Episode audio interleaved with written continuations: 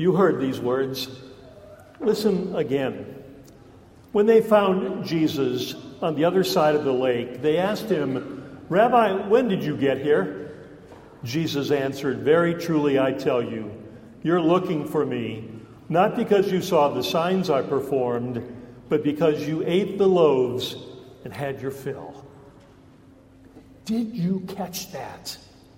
I mean, not just the words, but the dynamic that was there. I love it and I hate it.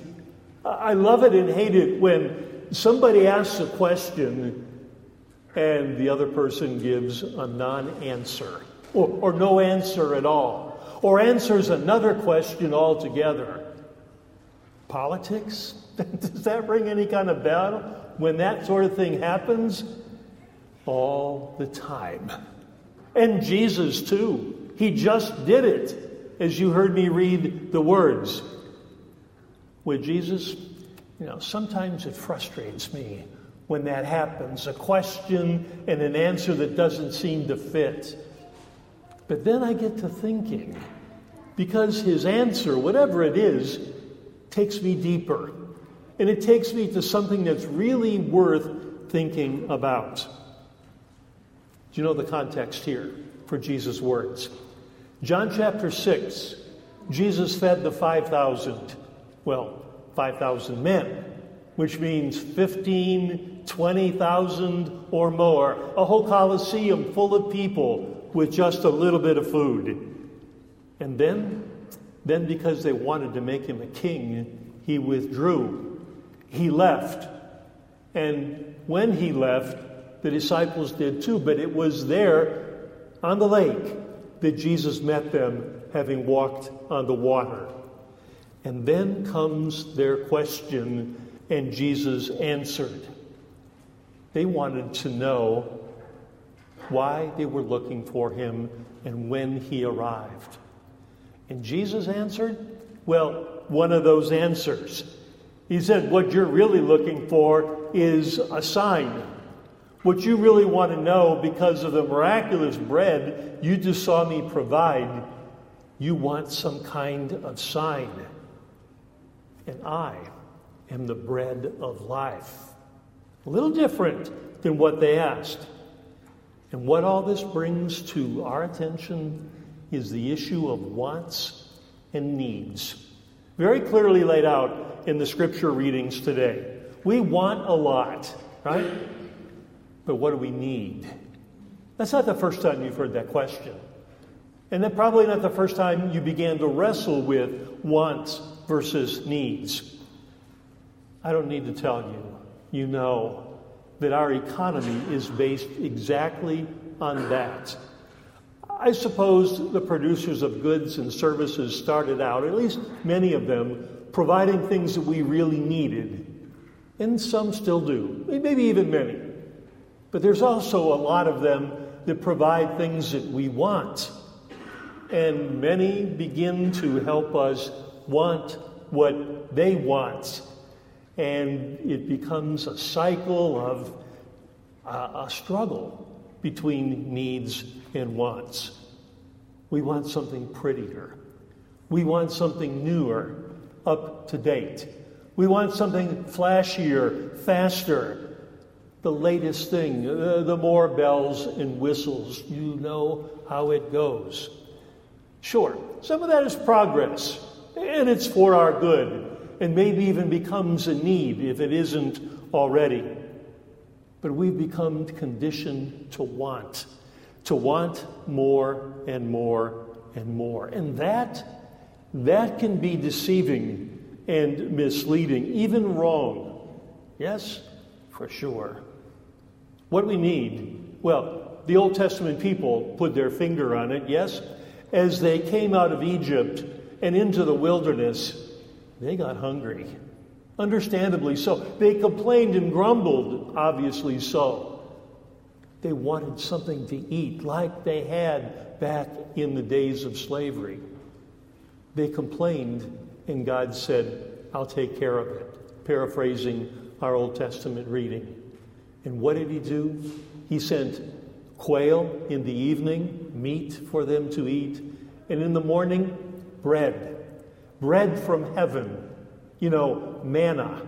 You know, you look at that picture, and I said to Rhonda, you know, that looks like popcorn. Uh, well, it was that light, flaky kind of stuff that fell on the dew in the morning, and it was called the bread of heaven. And it sustained them. It was what those people in the wilderness needed, and God provided it a real need. A real need. Bread is one of those things that's basic. And every time I think about that, I think about an old TV program. Uh, maybe you weren't born then, but Dobie Gillis and the Dobie Gillis show, that's what comes to mind. You know, that, that clean cut young guy with a big smile on his face and yeah, kind of funny, kind of not. But what I really remember is Maynard G. Krebs.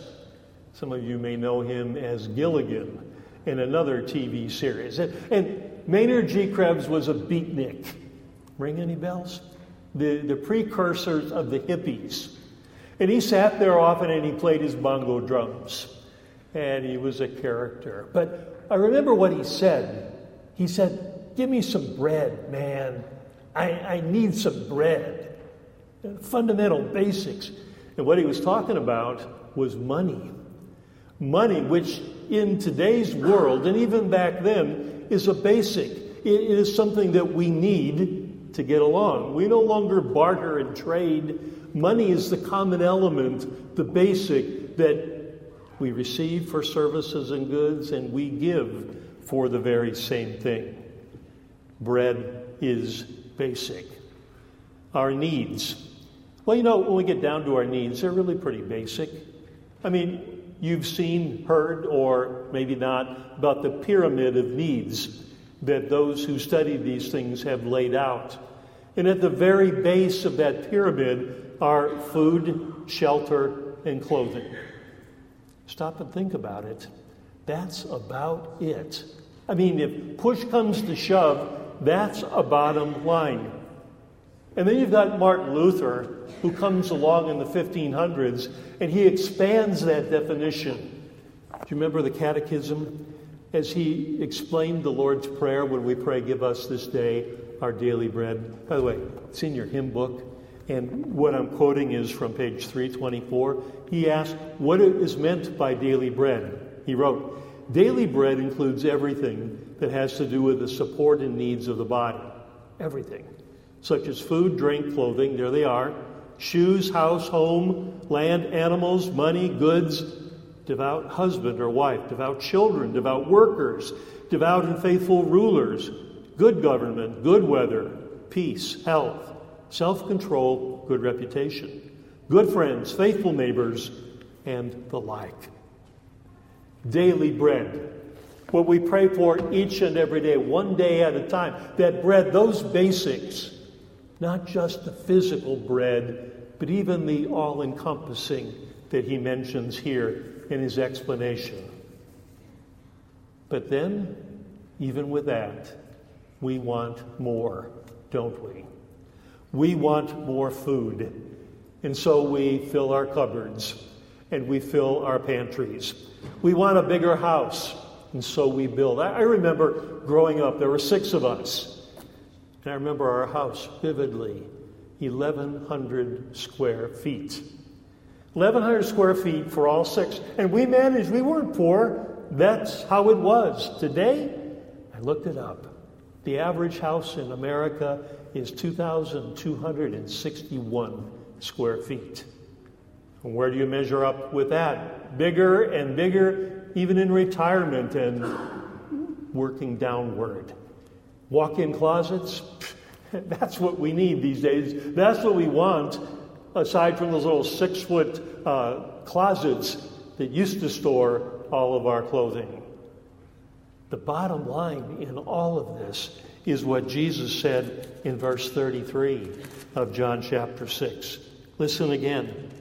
For the bread of God, the basics, is the bread that comes down from heaven and gives life to the world. Do you catch it? That's the bottom line. That's the real basic. We need Jesus. I know that sentence isn't new to you. I know you believe that. But it needs to be said again today. We need to be reminded, we need to think about this one more time. I mean, what else really matters? We need Jesus. Physical needs, sure. But what's the most important? What's the short term view and what's the long term view? I remember in Pennsylvania, we lived near a little airport, just a couple of miles away. And I, get a cha- I got a chance from time to time to hop on that little puddle jumper and go to a major hub to go on wherever I was headed. And I remember getting up in the sky in this little plane and looking down. I could see our house. And you know, I saw it differently than when I was cutting the grass or in the backyard or even inside the home. I got a different perspective about it all. And that's what Jesus is raising us to see today, even today as well as his disciples, the big picture perspective of what we really need. I'm sure that not everybody understands that. I'm sure. This is radical. It's fundamentally different. Jesus, the bread of life. Our son, youngest uh, pastor, is intimately connected with Wales. Even wrote a musical about the revival in Wales that spread to America. And he, he talks about, and he read about, he learned about how this took hold again and again. So much so, catch this, that in this European country, nobody showed up for a soccer game. Nobody. Nor the players, nor those who would watch. And when things began to get better, and even a little bit, you know what they sang? And you know what they still sing today, allegedly? Bread of heaven, bread of heaven, feed me till I want no more. I decided not to sing it. But whether they know what they're singing or not, bread of heaven, feed me till I want no more is the bottom line. And in what we've been watching Monday nights, The Chosen, I remember as a classic line, summarizes so much. Jesus says, Get used to different. Get used to different. Different perspective, different reality. So, why do we need Jesus? For what do we need Jesus? An example. An example. Can you think of a better person to be your example? Can you think of a better person to emulate than the very Son of God, Jesus Christ?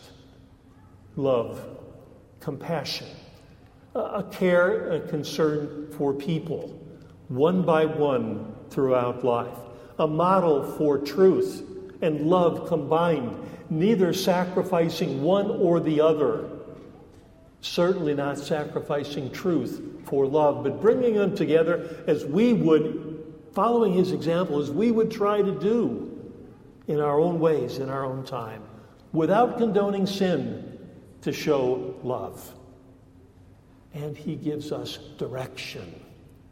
Can you think of anyone with better advice or who gives better direction than Jesus? I bet you can't. What he says, not always easy. What Jesus says, always challenging. It is, in a word, countercultural.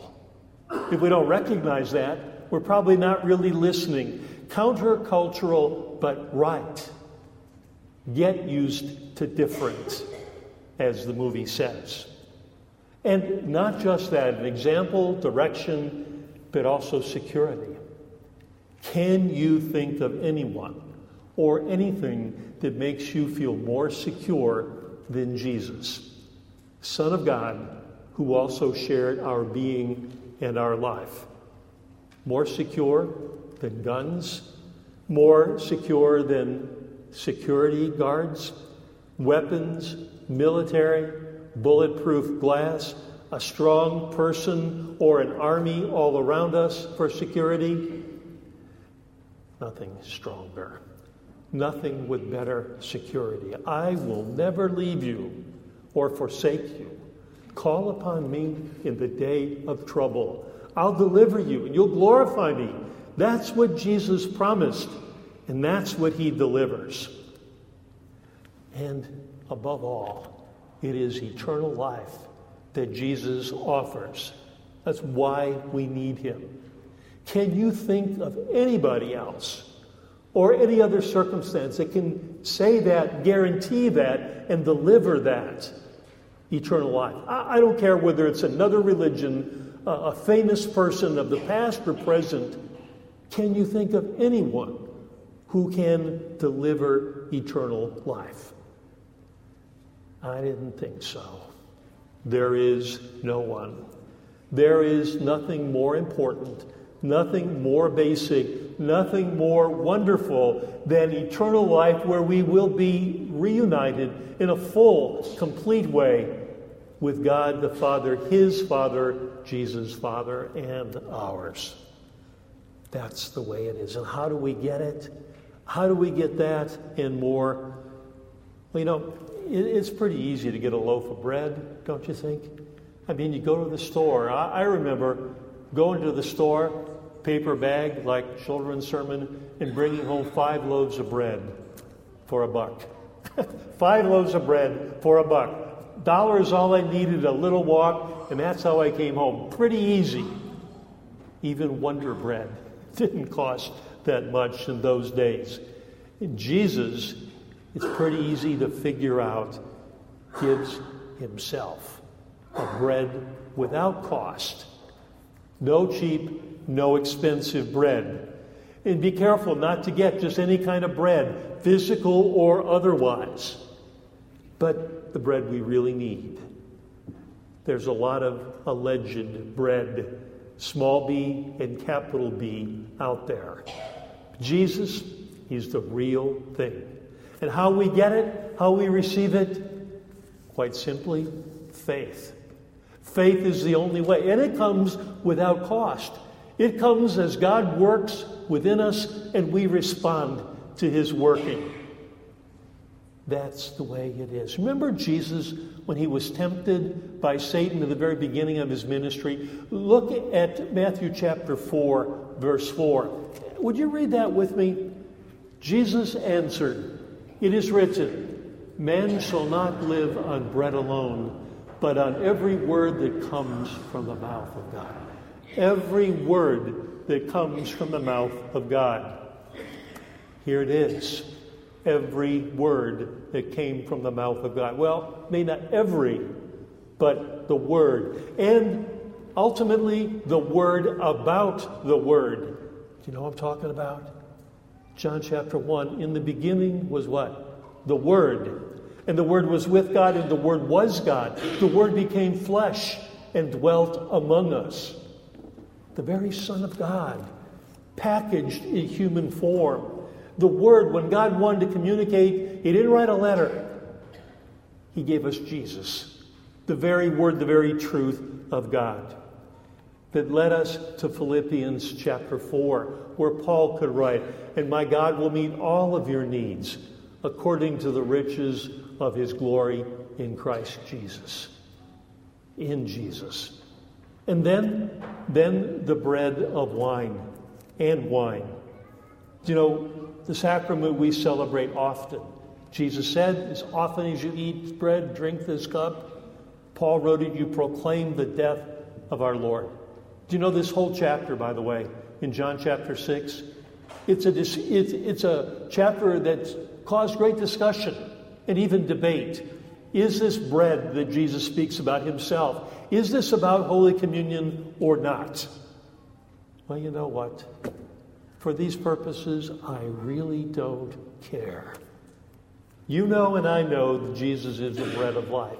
You and I both know that that's what we receive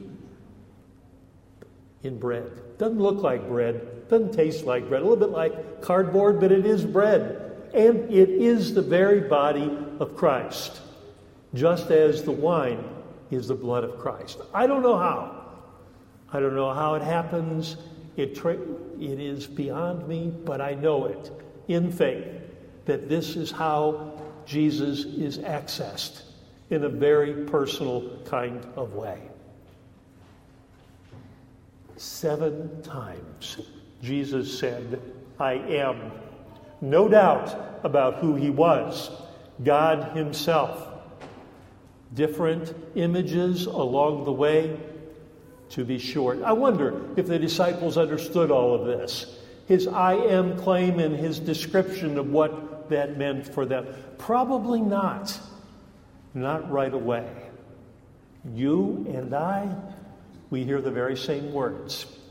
Do we get it? Do we understand fully and even right away who Jesus is and what he did, how he works? Maybe not. But to hear it again and again, it's important and it drives home the point and it enriches the soul. Read together with me Psalm 146. It's in front of us. Say it. You open your hand and satisfy the desires of every living thing. The desires, but more than the desires, the very needs we have. Now, here's a question a question for you. How does your life show your need for Jesus? How does it show? How does your life show what your highest need is? And something to think about in these few moments that follow. Something to think about throughout the week and, and more. Jesus satisfies. Today, tomorrow, forever. In the name of the Father, Son, and Holy Spirit. Amen. God who satisfies will keep you in what you need. Thank Him. Amen.